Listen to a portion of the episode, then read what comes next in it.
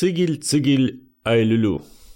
Псевдоиностранная фраза, выдуманная на съемках фильма «Бриллиантовая рука» в сцене со стамбульской проституткой. В русском «цигель-цигель» означает э, призыв поторопиться. Именно такое значение исходило из контекста в фильме, поэтому до сих пор многие думают, что «цигель» переводится с какого-нибудь языка э, как «время».